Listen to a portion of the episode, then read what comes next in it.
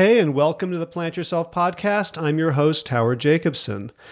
So, I'd like to announce very happily that since I've started counting in February, we now have over 20,000 downloads of the Plant Yourself podcast, which, and I looked this up, is less than a million, but considerably more than zero. So, thank you everyone who's downloaded, and especially thanks to those folks who have spread the word, who've posted on Facebook or Twitter or Instagram or LinkedIn or Pinterest or just old fashioned told your friends and loved ones about it. That's how we grow.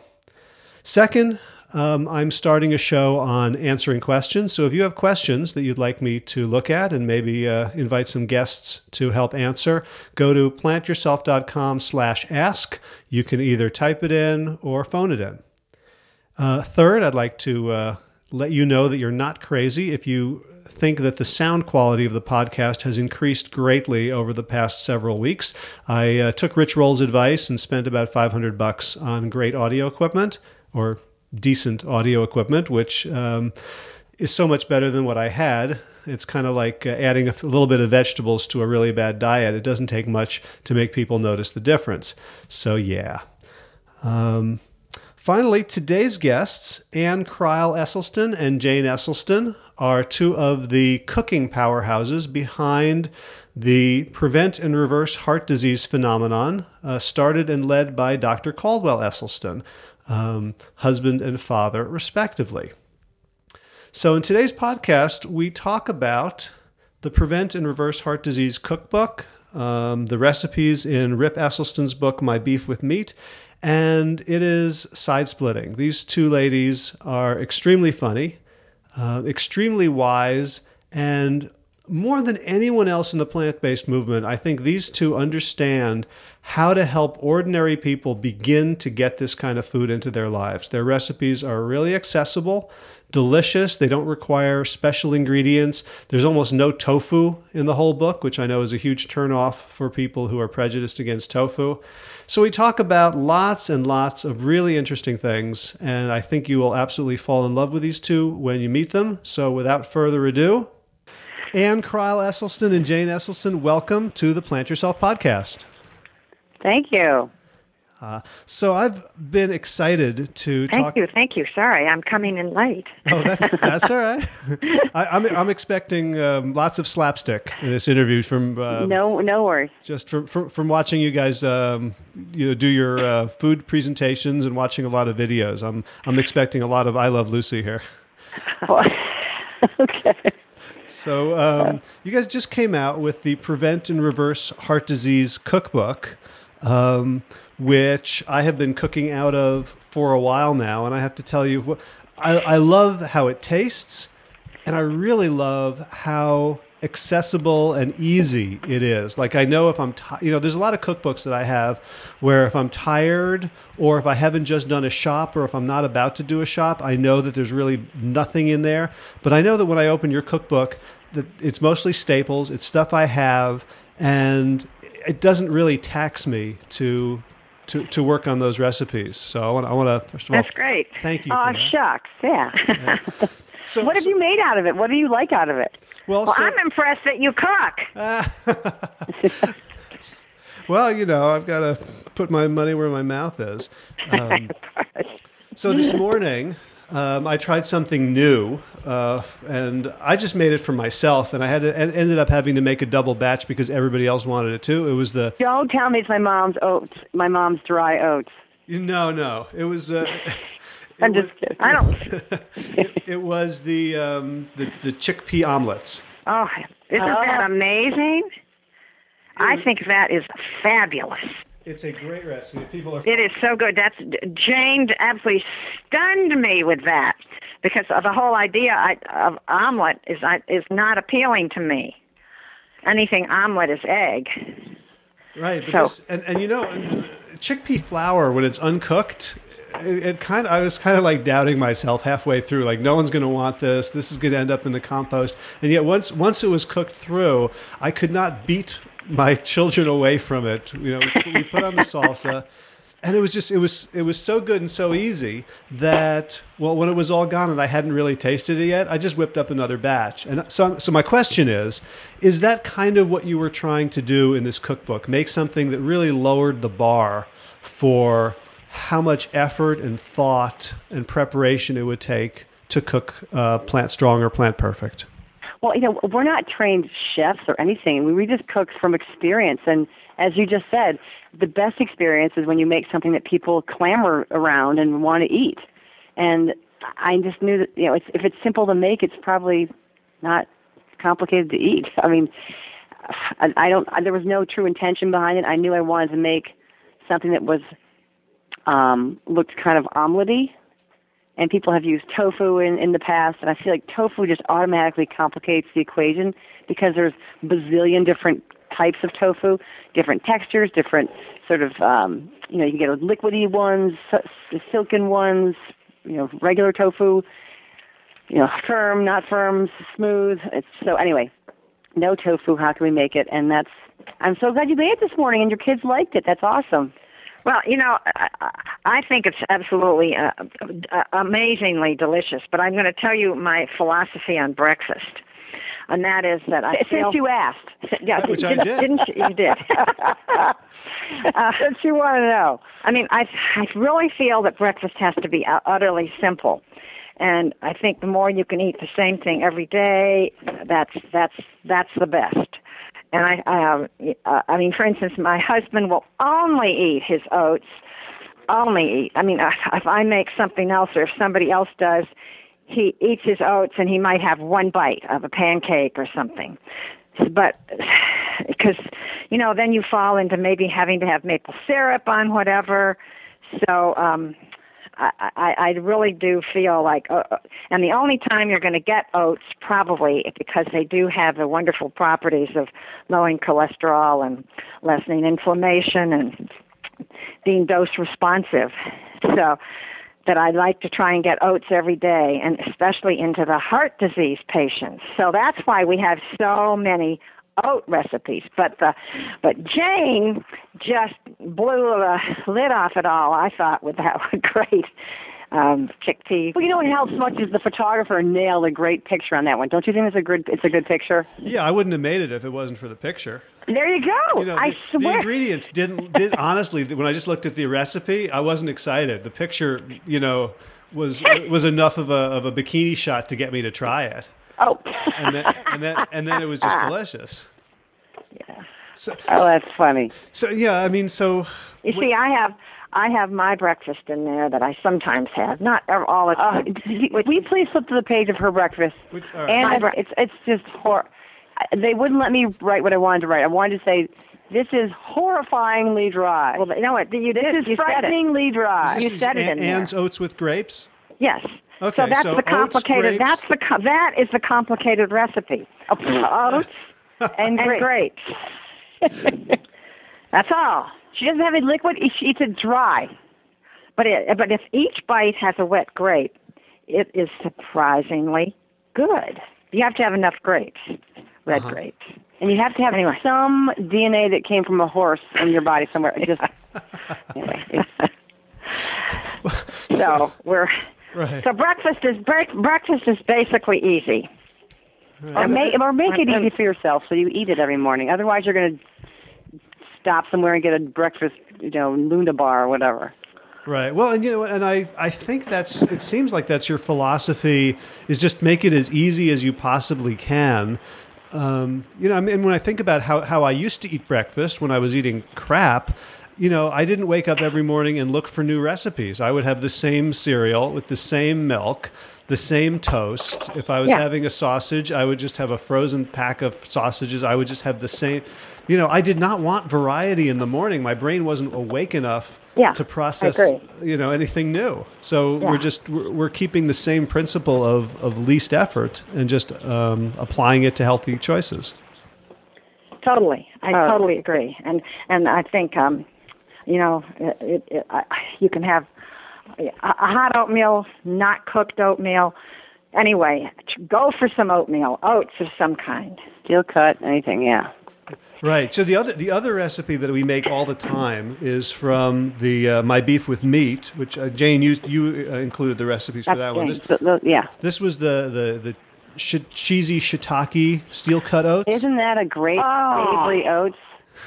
That is amazing. that. We have that in uh, uh, that in our book, also.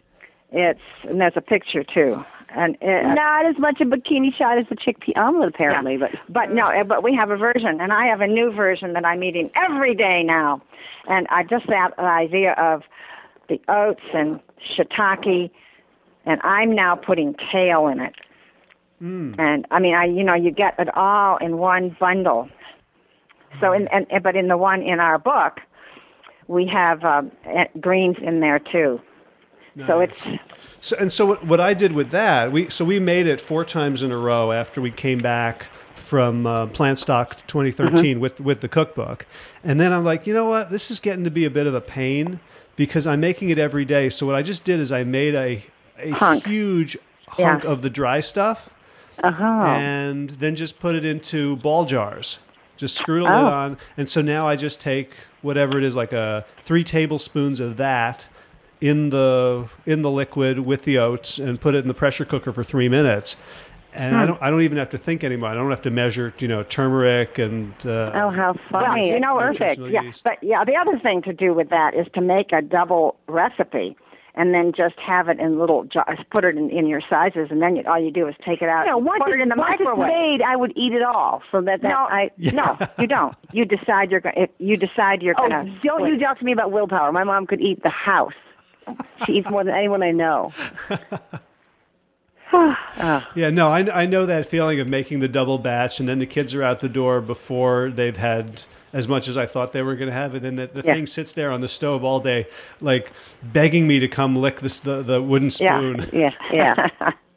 That's right. That's right. So let's we'll Oh, go. they- well, an- another thing that is delicious and so surprising is that you know I I have this thing. This is in me of wanting to have oats, maybe uh, chia seeds, a banana uh, for breakfast in some way or another. Those things.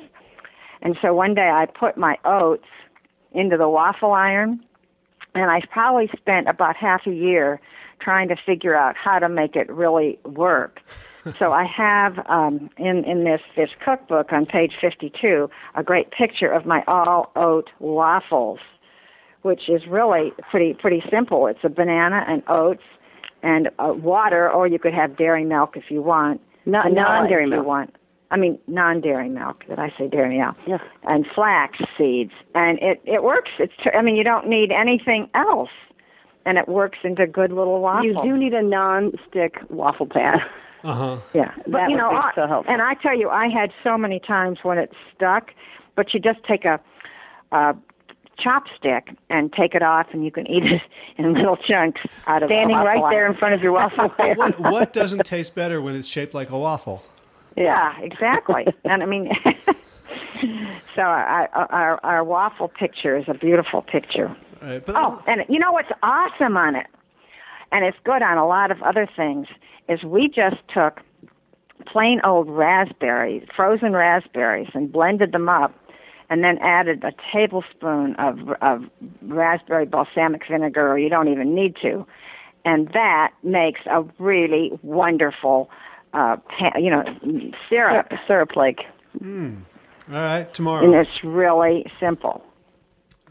So, really, you know, really I, simple. I love how you're you're thinking about this, which is you know there's a lot of talk in the plant-based movement about how to get people to transition, and it seems like what what, what you guys are doing, and certainly what. Um, what Rip did with the firefighters is just look at exactly what they're eating, assume they like it, and just keep giving them the same stuff. It just it Yeah. looks like what they're used to. Yeah, yeah, yeah. We have we have uh, there's great. You can have great lasagnas um, that look just like you know, or, or every lasagna and Cauliflower buffalo wings. Well, also, but you know, the other thing that on a lasagna, for instance, if you put uh, some nutritional yeast on the top, it looks as if you've got cheese on there, and it's uh, so it's amazing what what you can do uh, with if you want to make things look just like what you used to have. Now, Howard, I, I hear what you're saying about about food because so many so much plant based food or vegan food can just be sort of this grain, those beans, that veggie. It's just these one bowl meals, which we honestly probably I would say we live off those. You know, rice and beans, quinoa and curry and you know whatever. We have all those one bowl meals, but it's fun to have some meals that are familiar and look uh, look enough like what you previously had and taste close enough that you're like, all right, this is awesome. I can go this route right and be yeah extraordinarily healthier. Yeah, because there's so many. You know, there's a, I have a lot of vegan cookbooks that have just beautiful pictures of food, but it's unfamiliar to people mm-hmm. who Yeah. have been eating a standard American diet. Or you have there's a lot of vegan food that is just delicious that you know looks like the cat vomited it up. Yeah, And- exactly. And you know, I think there was there was a really interesting study a little while ago about giving wine experts uh, white wine, but they had dyed it red, and the wine experts all described the wine as Oh if it was red wine. So these are experts. Interesting. And so Yeah. if you, you know when you say put some nutritional yeast on top of lasagna and look like cheese, that's enough for people. Our Yeah. our brains will fill in the rest, and we're like, oh, Yep. this is like cheesy lasagna. This is great.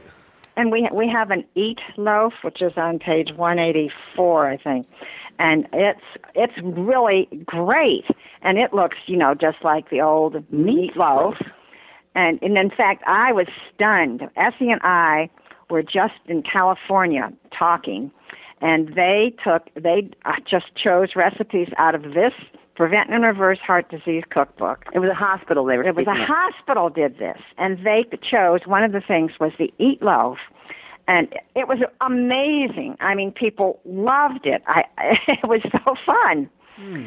Well, it looks, they- Eat Loaf looks like one of those things that would be really easy for big food service to get behind. It's Yeah. Yeah. Oh, you know, yeah. There's so many things you try to get, you know, hotels or or institutions to cook.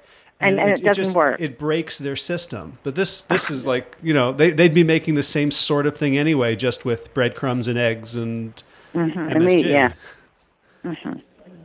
Well, another another thing that looks familiar is our kale stuffed tugboats. I love they're just potatoes restuffed. Oh.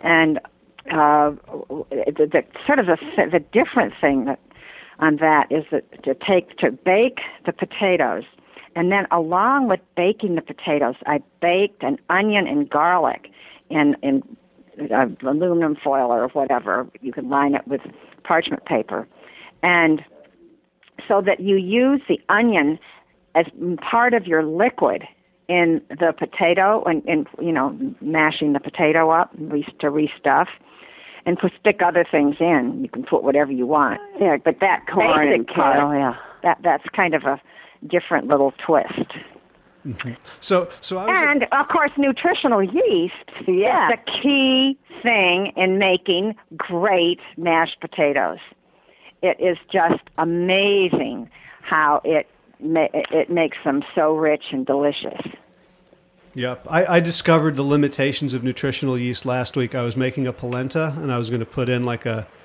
three or four tablespoons as I was uh-huh. cooking it. And I forgot that I, I didn't have the shaker top on and I put probably more, more nutritional yeast than polenta. Oh God. And that was the oh. first time ever it didn't improve a dish. Oh my God. That's so uh-huh. weird. You should have just added more water and more polenta or more cornmeal. Yeah, at, th- at that point I just went to the, you know, to the hall of shame and Yeah. dump So I was just I was just uh, looking for the, the tugboats in the cookbook, and I accidentally um, thumbed to the back, and I saw in the dessert section you have a kale cake. Oh, isn't she the best? Isn't she the best? that was Jane's You know, you invention. you've seen that already. That kale cake is the best.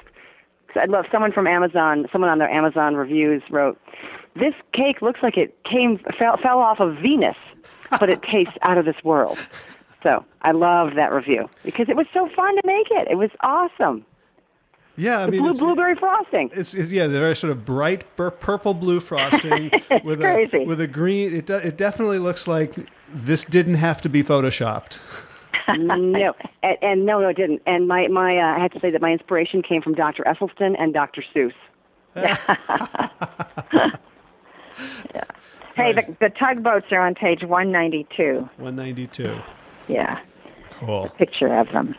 But that kale cake is is just stunningly delicious. And you know the other thing, um, speaking of raspberry sauce, which of course we were talking about, um, it, it is amazing to take just ripe mangoes, and this is on page 250, the mango magic with raspberry sauce. And you just take mangoes and blend them, maybe with a little Oat oat milk. and then t- put on little of that raspberry sauce on the top. And it's just so easy and so good. Cool. So I want to come back to to recipes, but I want to sort of you know go go back in time a little bit, and I'm really curious about how people come to this way of eating. And I was just talking to um, Karen and Colin Campbell's uh, youngest son, Tom, asking him about, you know, what was it like when your family transitioned? Because he was sort of a kid at the time. You know, was it hard? And he's like, you know what? I didn't even notice. It just it, it, the evidence was accruing so gradually over so many years that it just became the way we did things, and there was never a moment where where anything looked like it was happening. So I'm wondering for your family, you had the, the, the beginning of the of the study in '85. So when when did you when did you start the, the, Well, the research start it- moving it into be- household? Yeah, it would be different um, from my my answer and Jane. So I'll answer first, Ann. Okay. And that is that my husband decided we're going to do this, so we did it. now, when we first started way back, we did not uh, we did not eliminate in the very beginning because we just didn't know every bit of. I mean, we have all cheese, you know, but we had some like no fat yogurt, and uh, I think maybe that we had egg whites for a while. But other otherwise we just did it. I mean and i i think i i think if you have an issue if you have heart disease i think it's ridiculous to go in gently. I just think you do it a hundred percent because the results are immediate. I mean you immediately find those results and i think if it's a family Jane, you can speak. Or I mean, I think our kids was it probably didn't notice exactly. Oh no, we totally noticed. um, I we were all in college, and my um, no, not not our youngest. I know three three of the four of us were in college, and I remember calling home one day, and my brother Zeb answered the phone, and he's like, uh, "Mommy and Daddy have stopped eating all meat and and sugar and salt and fat and oil," and and I was like, "Oh, what's what's what's going on?" and so basically, my dad had decided that he wanted to be able to eat this way to make sure he could tell his patients to eat this way uh-huh. and which I love that sort of Gandhian approach. And so they did so, and thus they educated us as a family. My youngest brother obviously was home for another, I think he had like a year and a half at home still, and then the rest of us were in college, and we would come home for vacations and summertime still. So we got indoctrinated in this way of eating, and then took it back to our schools, and some of our friends you know, would question us or, or, or be like, okay, I'll eat this way with you for a while, or I'll try. So it was kind of nice that we were we could come home and get educated, and then we would try it on our own at, in school.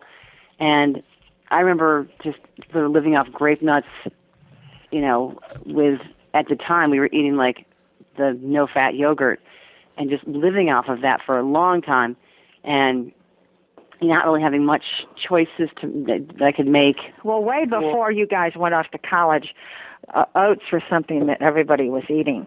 And I know that, that that went to college with our kids, and I was always amazed at how it spread through their friends. Yeah, we always eating the oats for breakfast. I mean, you know, not cooked, just as a cold cereal.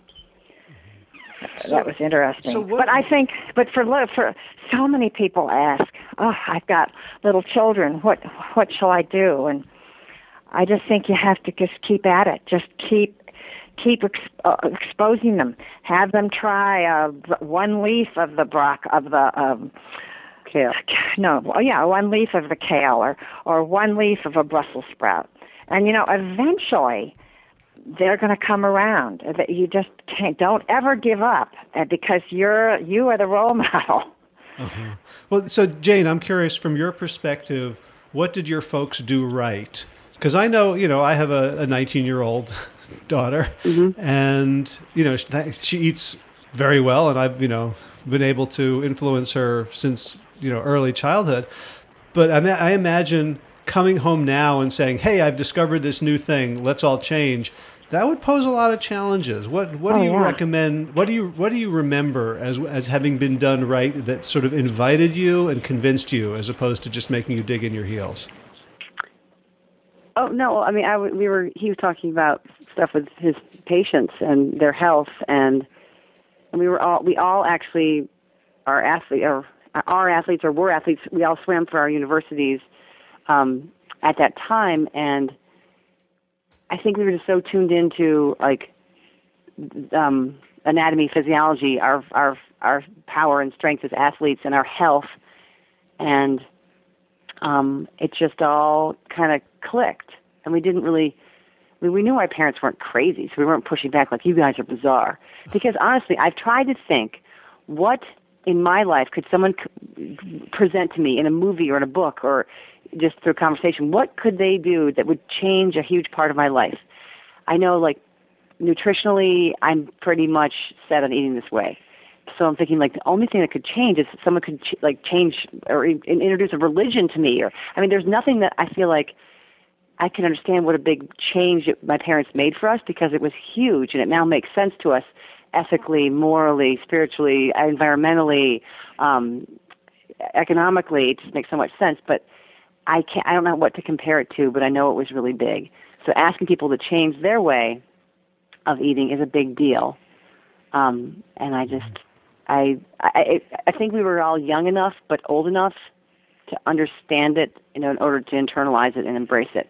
I know my kids, you know, they at home it's like we're kosher at home, we eat this way, but they off off to school, they don't eat meat, they don't drink milk, but they'll get they'll get carried away in some big birthday party and they'll have you know who knows what kind of cake and ice cream or cheese pizza at a party that wouldn't have pepperoni or anything. But you know they they are making their way the way that we have to make our way. So i there's there's no part of me that feels the need to make my kids be 100% eating the way we do when they're out, out and around. I mean at home they're going to get whole grain this and that. Last night we had a potato bar so just yeah, and we have Essie and I have four children and ten grandchildren, and everybody is plant based, and it's just evolved to be that. It's wonderful. Cool. So, so it is a great gift. Yeah. Yeah, I think it's the biggest gift you can give your your um your children is to to expose the knowledge them to of it, this. yeah, the knowledge. And even if they don't do it a hundred per no, no, even if they don't do it a hundred percent, they have the knowledge of it. Is what I, I agree. And then they they um they can always return to it or come back to it, or that's where they um you know I I think it's so. Well, how you probably feel the same way. It's such a nice thing for your kids to know about. yeah, and you know, even even when they're not, you know, a hundred percent, yeah, at Halloween, my kids have take a deep dive into the candy bag, and then they just surface about a week later, like, ugh. Right, but you know, I mean, I still just compare it to like the, you know, uh, uh, I heard a talk by uh, Janice Stanger uh, this past weekend, who was talking about like a pattern value for for diet, like from negative ten to ten. And if you look at foods that harm, like most people are at around negative eight, negative nine. Some people are at negative ten and mm-hmm. I try to be at you know plus nine, plus ten. And the truth is that when my kids are eating terribly, they're at plus seven.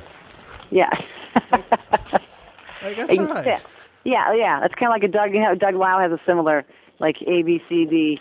Like yeah, sometimes you eat a B minus day, but you know you won't find them eating you know the F, you know the meat and the deep deep fried meat or whatever an F is.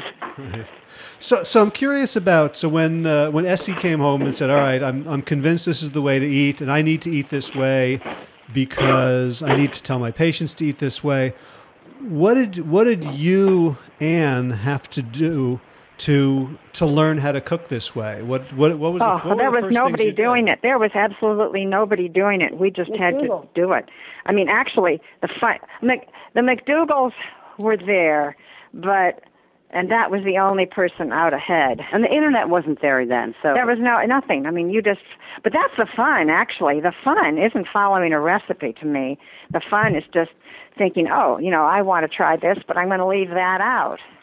And that's kind of fun. Sometimes it's good. Some people Sometimes don't find that fun. Some people that just are daunted by that. But I'm so glad I have my mom's genes, and I, it is. It's kind of like, all right, forget that. Let's figure it out this way. Uh, so, so if your your your dinner had been like, you know, steak with mashed potatoes and green beans from a can, like Well, you can have mashed potatoes and portobello mushroom as a, you know, that's like a piece of steak. Grilled portobello mushroom, they're great. Or even And then you can have the green, yeah, barbecued, the bean greens. Yeah, so it's you can basically you can look- just looking at what you were already having and then just just figuring out pleasing substitutions. yeah yeah, and you know, and instead of meat, potatoes, rice, uh, sweet potatoes, uh, pasta can be your uh, meat, so to speak, or just you know, we have we have huge salads, um, just huge. I mean, I, I tell you. I- I'm Essie and I split every night this huge salad, and when we go out, he goes to the salad that looks like half of what I make, and he takes this big portion. And I look at him and say, you know, there are six more people that have to eat from that. so it's just, it's, you know, and it's great to start your meal with a huge salad. So I'm also imagining if you started this sort of in the early 80s, that there were a ton of really good ingredients that are probably staples in your kitchens right now that you had never heard of. Oh yeah, we had Yeah. never heard of quinoa back then. Yeah. Can, you, can you remember sort of, you know, Nutritional yeast we hadn't heard of. when did you discover nutritional yeast? what was that? I don't remember. I Uh, heard about it in college, and I worked for Outward Bound, and lots of Outward Bound people are kind of, especially in the 9, 80s, 90s, they were sort of hippie-ish, and everyone had heard of nutritional yeast. And I tell you what, I hadn't. I grew up using uh, vinegar to make Easter eggs, and I never used it any other place. and, and and now we've disco- discovered some of these infused vinegars, oh, my mom is made of vinegar. and and so Oh. today I use them often. Like if I make a soup and it do- it is bland, I will put some vinegar in it. It makes all the difference. And some of our my husband's patients just use some of these great balsamic vinegars as a salad dressing.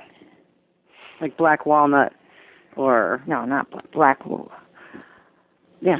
not black walnut. Um, What- yes, it is. is. is- It's not black walnut, Jane. Oh. It's What is it? What? Now you've gotten me. I all- know, I- I think it all is black currant. It's it's black currant. Black currant. Okay. But there's great favorites. flavors, like lemons, great. I loved. I had a mango balsamic for a while that I just I used it like I was my mom, just on everything. Yeah, and it's, it's, you know, most of us are looking for. Oh, I know the other. Excuse me. Go ahead. No, go ahead. Well, I was going to say hummus is something that we had not eaten really much of, and that has also become a real staple.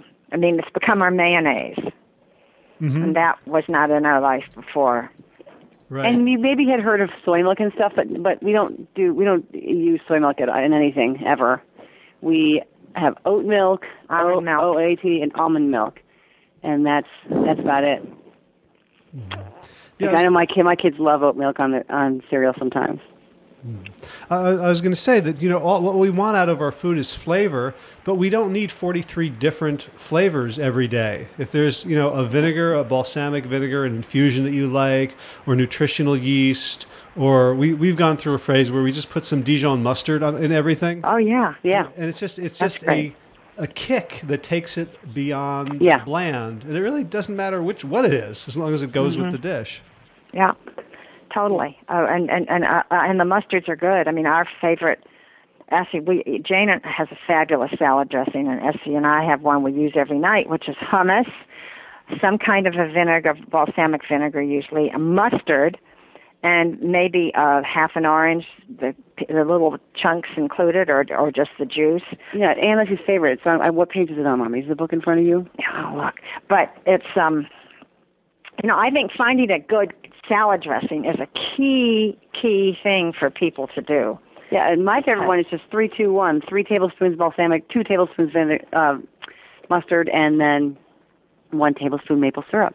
Because your tongue is looking for four things. Your tongue, as you know, is looking for sweet, salt, acid, and fat. And since you're taking away fats, you're taking away uh, uh, the overwhelming salt flavor in things, you really have to get your tongue excited by acid and spices and distract it. And the Dijon's got a great amount of um, vinegar in it, so it's it's got it's just the power of there's so many other flavors out there besides oil and salt. And it's like the American diet, the American tongue, the American brain is seeking all that the, you know that mouthfeel of oil and salt. And there's just so many other amazing things to behold. At the opening um, of our salad, I mean, because I, we do think sal- finding a salad dressing makes a huge difference. Um, and we have the most wonderful picture of all a whole variety of our salad dressings. What page was that on on? the opening page of, of the book, which is about page 160, 66. No, yeah.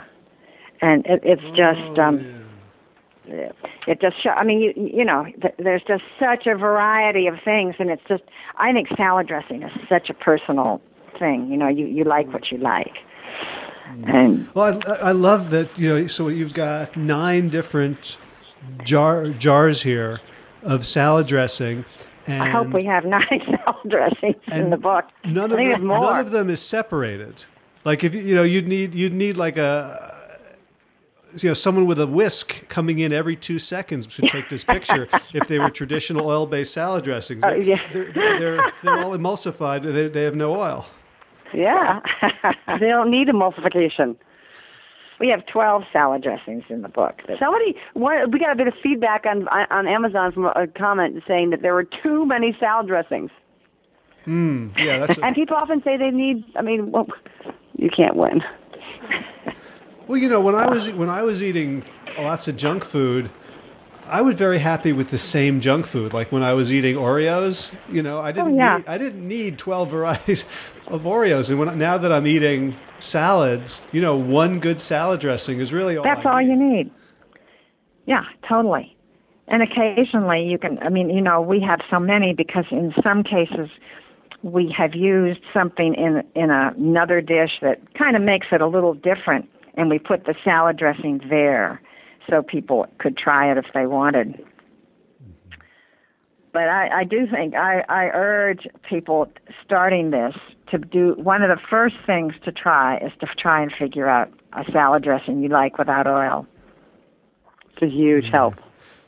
So let's let's talk about without oil a little bit more. There's so I have lots and lots of great cookbooks, and even the really healthy ones, with just a few exceptions, start out with you know you got you chop up all your vegetables and you add one to two tablespoons of olive oil to your pan. Yeah. And Blah so- blah blah. And so, you know, I, I didn't know that there was another way to go. So if if how do you teach people? What what do you tell people, and what do you do to you know cook vegetables, saute, stir fry, braise, anything like that, without that one to two tablespoons of oil that seems like a prerequisite? Well, you can't do all the fancy things you just said. You, you, you could cook vegetables, and you, all you need is a pan with a bottom and a source of heat. Okay. That's. So what what does that look like? So if I'm not if I'm A not pan over the overheat and go. So I've got my chopped onions. I just uh, I just throw them in and stir them without Put oil. them in the pan. No, no, no. Well, well, no. We have we have a section about basics, and if you want to sort of ha- use the onions, um, have them sort of get a nice color to them. I mean, you can you can cook them with a little bit of water in the pan, and they get sort of see through and white. But I like to have my onions have a little bit of color caramelization going. So make the pan hot, hot, hot, so hot that a bead of water pearls around on top. It doesn't just dis- dissolve. It just sort of stays solid as a drop of water. See page 26. It See has page 26. the caramelized onions and how to cook them.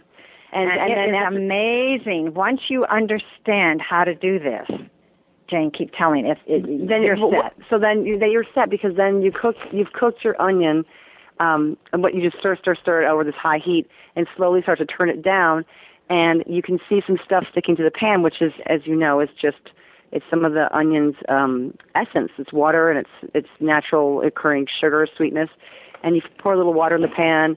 um, and it it sticks. Or pour some beer in the pan, whatever you're cooking with. Pour some uh, veggie broth in the pan, and it lifts off and it coats on the onion. And put your garlic in, your peppers, and your mushrooms, and you just slowly turn the heat down, and you cook everything together, and the moisture comes out. And it looks like cooked vegetables, but they just are not coated in chapstick. I mean, oil. what, what I think people don't realize is that onions have got a lot of liquid in them. I mean, they just don't need all that any oil. they really cook in their own liquid. And you, when you eat vegetables without oil, you realize how great they taste and all the texture. And you, and then if you have some veg, veggies with oil, it's, you feel like you've literally like you've had a someone squirt sunscreen in your mouth. It just feels like this big, slippery, you know, melted chapstick. Oh my gosh, what is this? Um, just viscous, yucky feeling. Yeah, that, that was my experience this morning with those um, with that omelet, the chickpea omelet, which on which I, I put on the caramelized onions and the um, sautéed mushrooms. Oh, good. And I tell you, I, I ate an awful lot. It was really tasty. There's like you know four pancakes left on the plate. I had two of them, and and I was. I could have I, eaten all four. I was quite full. I was really full, but I but I did that fullness did not come with a side of self-loathing. Yeah. Uh-huh. You know, which I sometimes get when I've eaten something a little bit greasy. Yeah. And I just you know just want to just you know. That's great. You know, roll roll around in like cockroach position until it passes. Oh. I just felt I just felt full, like I'd eaten enough, but but, yeah. but it was all clean. Yeah. Nice. Well done. Yeah. Well, thanks for the help. well, I, I do think you know once people get that they can that all you need any liquid works too. When you need a liquid when you're cooking without oil, anything will work instead. That that that's a big a, a big sort of help to know how you can proceed. Right. Although I, I, will, I, will, say that when I put in balsamic vinegar now, I stand back from the pot from the pan a little bit, so it doesn't. so the fumes don't go up my nose. nice. That's funny. Oh, how Last night, my my parents were coming home from Italy last night, and they were arriving so late, and I knew they couldn't get. They don't get a lot of food they like on airplanes, obviously, um, and many times they can, you know, make your own burrito places have things you can you can dodge your way around I knew those places would be closed when they came home, so I took over some of the potato bars that we had to their house, and the main thing I made for them was mommy's mushroom gravy, and oh. I that on. And it's and it's it speaks to what you just talked about. I cooked in the pan just onions and garlic, and then to this you know onions and garlic mixture, you add mushrooms, and they start to just sort of lose all their fluid, and they you know, cook and it smells great.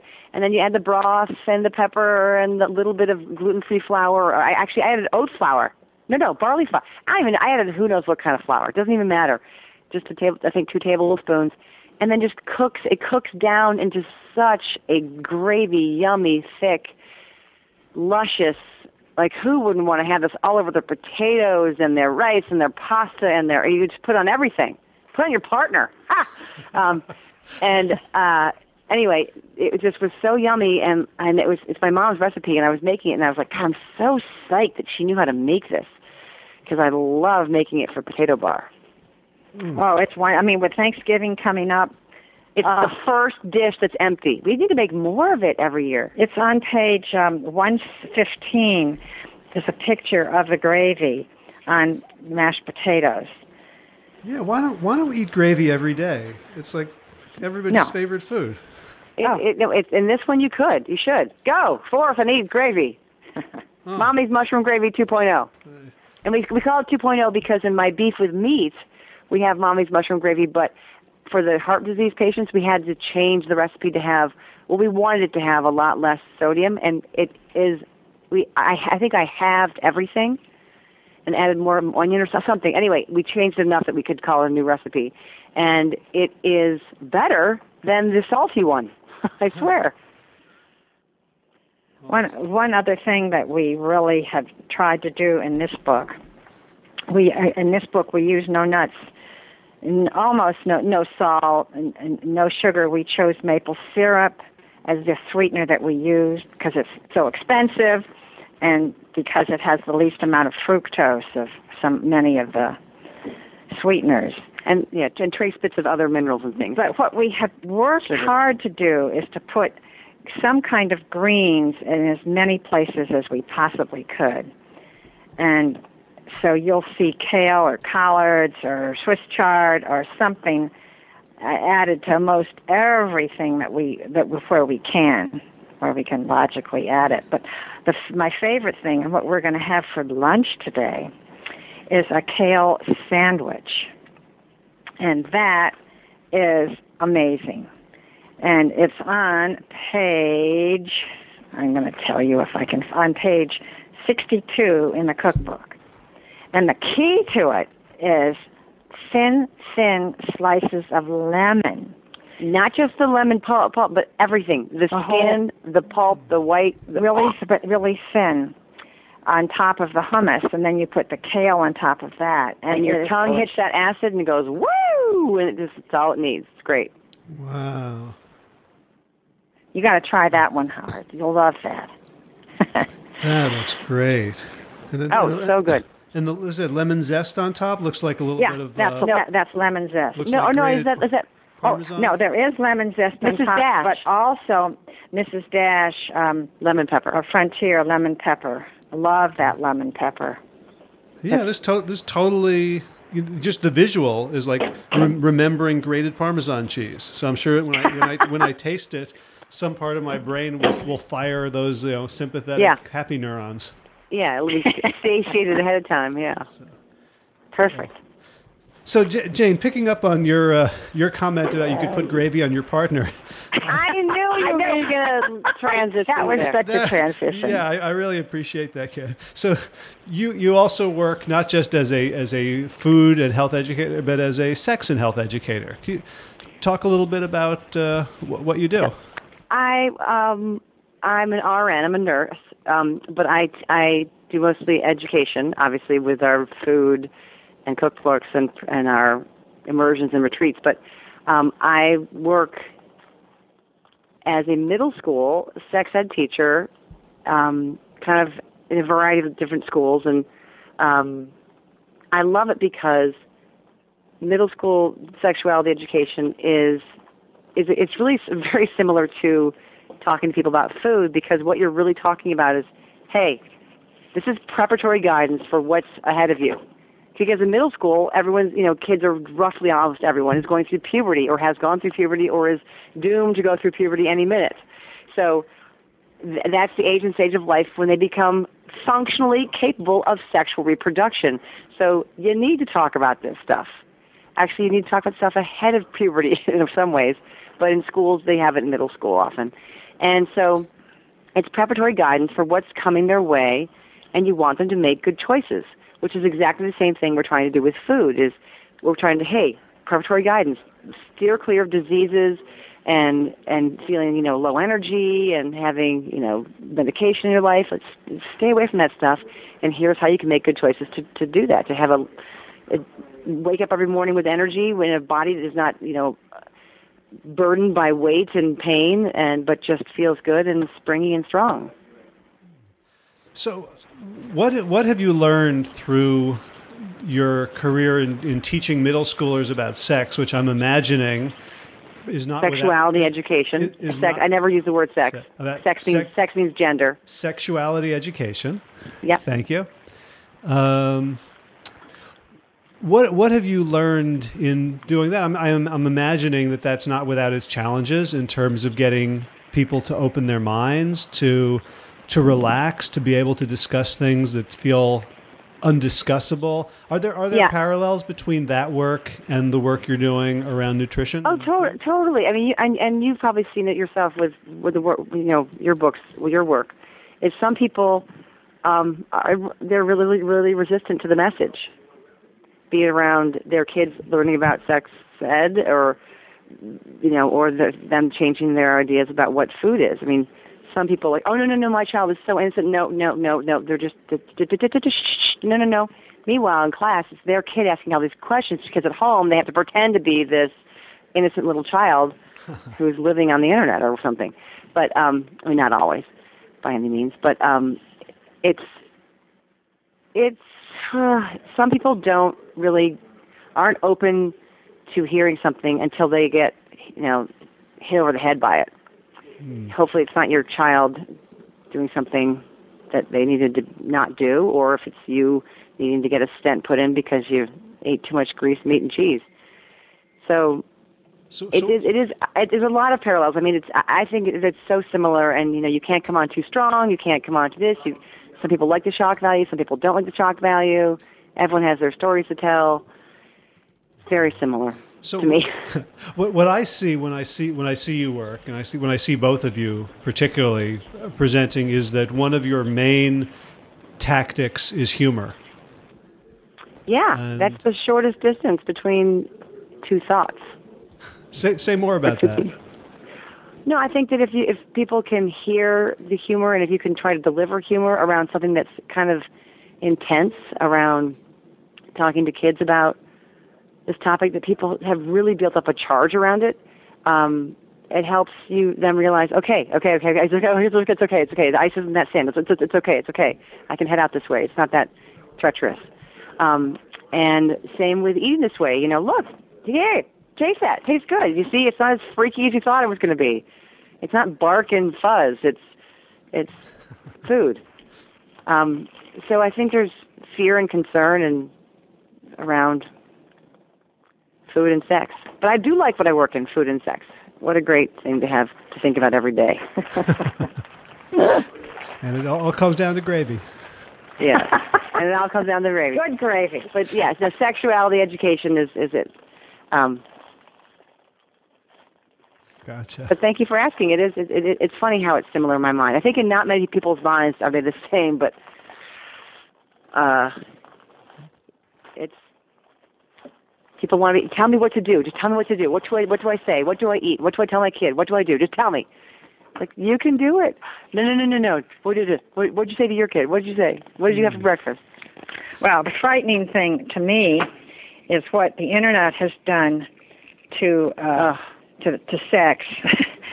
that anybody who is probably over 18 doesn't uh, doesn't realize. I mean, I think all these parents are totally ignorant as to what the shocking things their children are seeing and can see and hear on the internet that they don't even know, you know, and they've never even conceived of anything as, as sort of ghastly.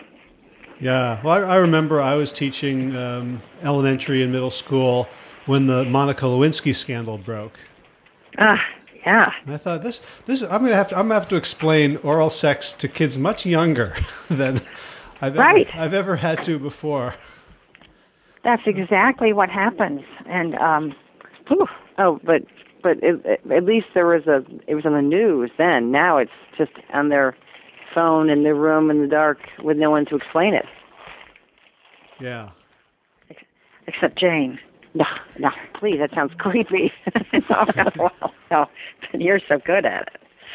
Yeah, for sure. Right. Well, but it's you know, it's I think they're it's part of a huge problem or a, a huge opportunity for us, which is which is we live in a culture in which almost all of the messages that our kids get and then we get come from interests who don't have our interests at heart, whether it's about yeah. food or, or or sex or politics you know one one of the things we have to teach people is to regain responsibility for their for themselves yeah. for their kids and it, I think it's all part mm-hmm. of the mm-hmm. same thing we can't we can't pretend this stuff doesn't exist so we have to be able to confront it and we have to have it you know maybe more front and center than we'd be comfortable with so that we can exert our own influence and help yeah. our kids see that we're the ones who care about them you know, yeah. that makes me think of something I meant to say earlier in answer to one of your questions, but it, it, it, refers to it, I think.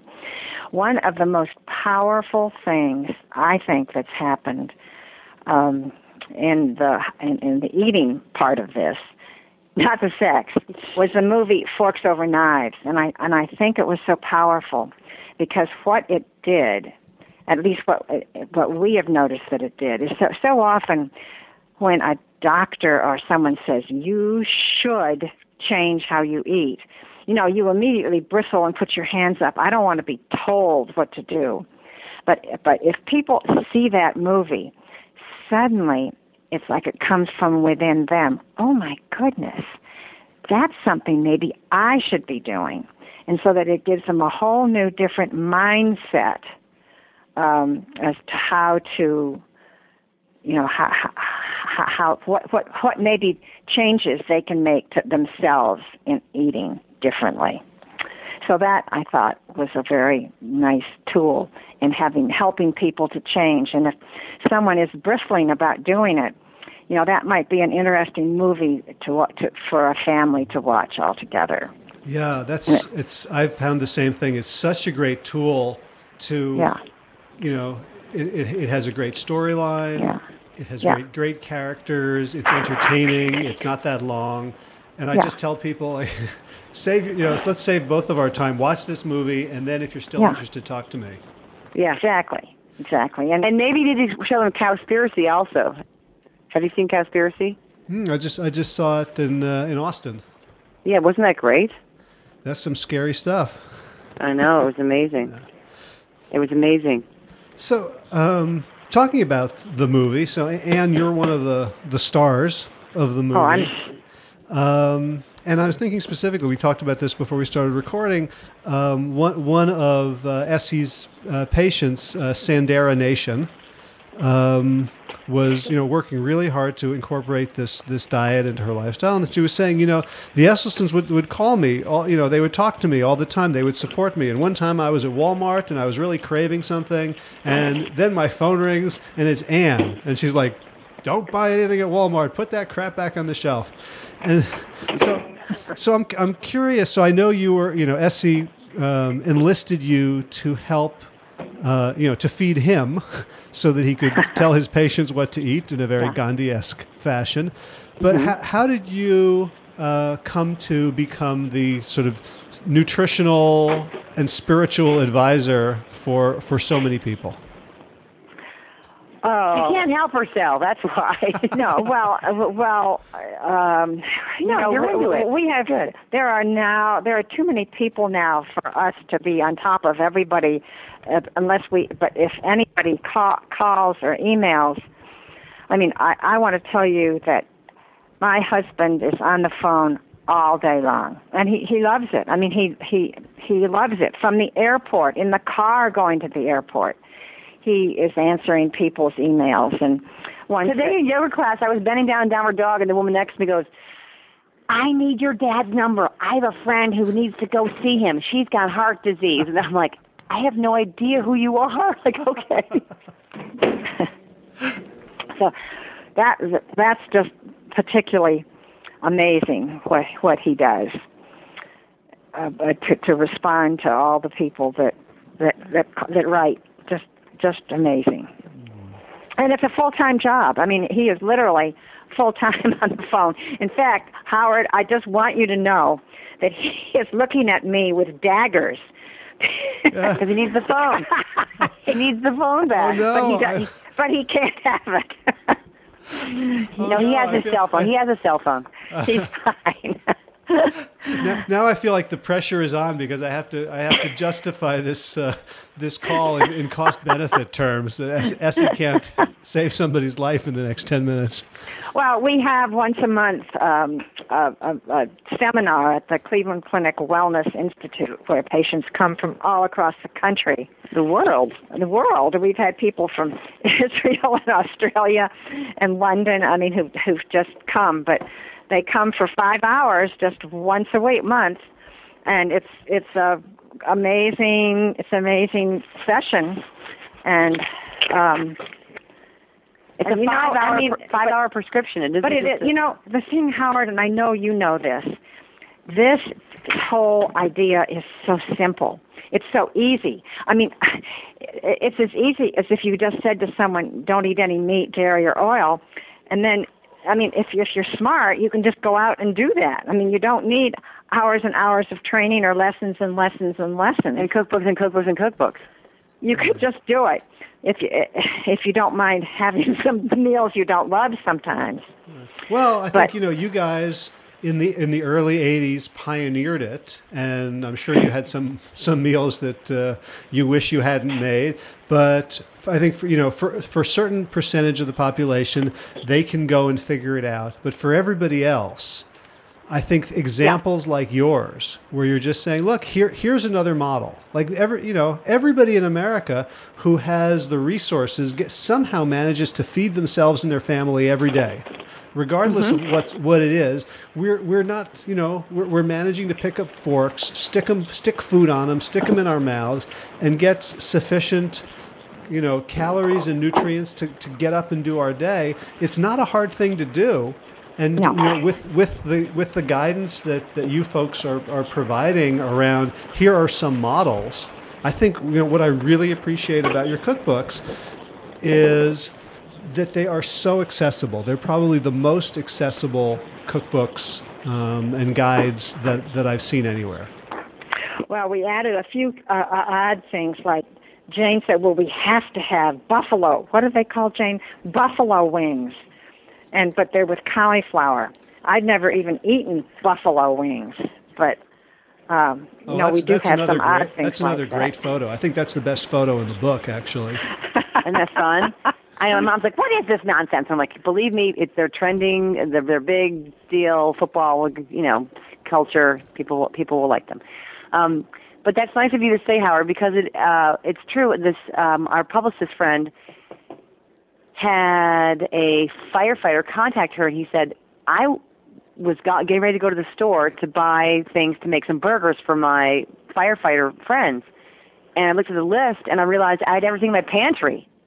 And I, I mean, how cool is that for someone who's making, you know, a plant-based burger to not to have to go outside, you know, you know, and go to the store or two different stores to get, you know, this is and that's and beet greens and this greens and, and lemongrass or whatever because we just don't use that stuff.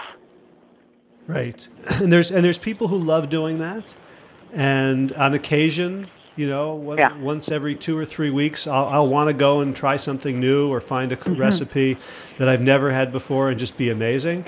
But day day in day out, it's the the tried and true. With the less I have to think, the yeah. more likely the dish is to get made. Well, two things. When when we started this, Essie and I had been in Puerto Rico, and it had uh, beans and rice with with green onions on top, and we loved it. So that actually has has evolved into our favorite recipe, our most commonly used recipe, our party recipe, our Christmas, Christmas Eve, Eve recipe, which is just black beans and rice, and then we pile on chopped tomatoes, frozen corn thawed, you know, red peppers chopped, um, water chestnuts. I mean, you can go on and on, and great salsas. I mean, oh. if you're having some virgin vegans over, people who've never think they've never had a vegan meal, but you know they probably have, um, they just fall in love with it. And and then you know you can have guacamole as too. I mean, it's just a great, great, fun, colorful dish all, all piled on up your plate so high that you think, how can anybody possibly eat all that? And then Ann puts you to shame because her plate's twice as big as yours.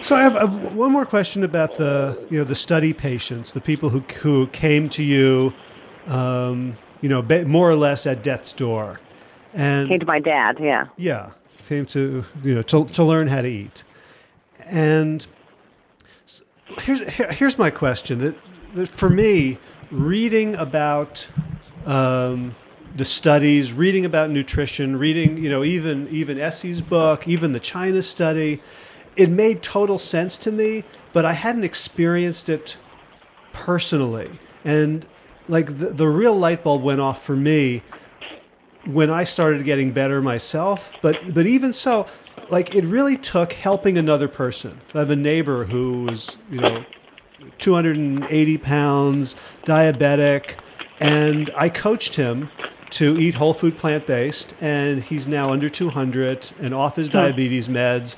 And like that, even I, I had finished working on whole, and at mm-hmm. that point, so you know, like there's no one who should know this stuff really, you know, more more confidently than I do, but it really took seeing another person following my advice and getting well to really make me a believer. And I'm wondering mm-hmm. what it was like for you to see people who are supposedly at death's door eat their way out of heart disease with your help. Oh, it, it, it's. I mean, I think it's just the most satisfying, amazing, um, n- amazing thing to do. We today had an incredible email. I'm just going to see if I can find it to read to you. It's such good work, Howard. I mean, it's such good work. If she's looking for that, like I know whenever I go away for a week and I'm leaving my husband and kids alone, like I feel like yes, I'm going to make a little bit of money doing this, but not you know nothing hand over fist. I mean, you know, what do you make from the books? You just keep you just keep going, um, and but but the the work you're doing in the world, it's just good work. It's it just falls in the category of of you know this is inspirational good work of helping people. And you know as they say giving is so does is so much better than receiving and it's it's true. Here now here's just a little something that just i mean literally i just read it two seconds before you we we talked to you. This is someone who's only been following the diet for nine months uh, my husband must have talked to him on the phone. We've never met him but he uh he he but uh, my husband had asked him to give him a follow up of how he was doing and so he sent his amazing labs and he said this this lifestyle has improved my quality of life. I am physically more fit. I am growing hair on my head. My athletic recovery is the same as it was when i was a kid. Everything is just incredible i wish they would have taught us about nutrition in medical school and emphasized it as much as they did pharmacology through nutrition, real preventive medicine really takes place. So, I mean, that's just that's just a, a typical comment from people, people we know, we've never met. You know, we it's just it's crazy how miraculous it is. Yeah, it's truly a miracle. what much, happens when people? how much money you'd have to get paid to compensate for that feeling? there's, no, and and, and, and all these phone calls all day long he does are free. yeah. Yeah. Yeah, but I mean, I feel like you know we're we're we're the most selfish people in the world. Yeah. You know, like who, who like who has a better job? Who gets yeah. who gets more satisfaction out of helping people? So, final final question. I'm curious what you guys are. What's next? What what you're working on? Uh, any big any big plans, or just continuing? Well, my mom and I are still doing a couple things with our cookbook. You know, we we um have been uh, as you know events here and there. So we have a couple more events going on with our book, but um, uh, there's just endless. My my God, my parents this month have been to Lithuania, Texarkana, San Francisco, San Diego, Italy, and they're about to go to Kripalu and the Dominican Republic. This is all in four week period of time, and they're 79 and 80, and they're dealing with all that jet lag and travel and whatnot. So they got a lot going on every day. I I've got three kids, my small sex ed teaching career, and um, I'm working on another book project with my brother. Ooh, can you can you um, spill any beans about that, or is it all? Hush, not right quite now? yet because it's not not quite yet because the ink isn't dry. But um, but I think another project will be coming soon um, from the Engine Two branch of the of the family tree, if you will. That's great. Yeah. Um, any anything else you guys want to add that I I didn't ask about? No, you've been great, Howard. I'm so glad you made the chickpea omelets this morning. Well, you, well, Howard, you really have adapt, adapted this, and all your family who we met last summer. That's just amazing. What a great, what how, and and then of course with your work with Colin, just crazy how excellent well, thanks. it is, and and and and you and you really you you came from not. When did you start doing all this change? Well, I'm I'm a bit of an embarrassment. I started in 1990 and then stopped. You know, I, yeah. I, I had the golden ring and I dropped it a few times. So. yeah, but isn't that cool? It makes you understand What, it's a process. I think it's, I think it's, it's that's fine. I mean, look where you are now. It's, um, Yeah. you had the information and you came back. Uh, That's Yeah, well, it's you know it's um, it's a paradox because you know the best thing you can do is feed your kids this way from day one, and if you're 80 and you start eating this way, you'll make amazing progress. Yeah. This really is the most powerful tool I've ever seen. So uh, I, you know, one of the reasons Well I, I keep uh, one of the reasons I keep doing these interviews is so I don't forget again. Research is me search. That's good. Yeah. I like that.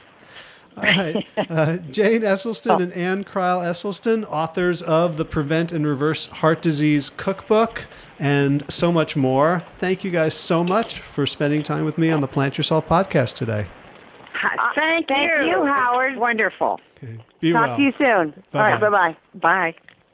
Hey, I hope you enjoyed that interview with Ann and Jane. And if you're thinking that um, cooking is kind of a pain and it takes a lot of time and it's a lot of effort, so remember there's always drugs. You don't need to uh, do lifestyle treatments. You can always take drugs. For example, I was visiting my mom and she was watching a TV show called The Doctors, which I had never seen before. And of course, all the ads are for various um, prescription medications. And there was one for hot flashes. And so I was listening to all the wonderful ways in which this drug can make women's lives better as they go through menopause. And then, of course, they had to run through quickly the list of side effects. And so they said, uh, you know, Brisdelle is not for everyone. You should let your doctor know if you have any of the following symptoms thoughts of suicide, acting aggressive or violent, new or worse depression, new or worse anxiety or panic attacks, feeling agitated, restless, angry, irritable, trouble sleeping. Uh, wow. Oh, also um, nervousness, hallucinations, coma, coordination problems, or small movements of the muscles so you can't control, racing heartbeat, high or low blood pressure, sweating or fever, nausea, vomiting, diarrhea, muscle rigidity, dizziness, flushing, tremors, and seizures. Yeah, so definitely uh, drugs are an option. Um, you know, the side effects for eating a whole food plant based diet basically include end of brain fog, more energy, less pain, better sleeping, better sex. The list goes on and on. So everything has side effects. The choice is yours, my friends. Talk to you next time. Be well.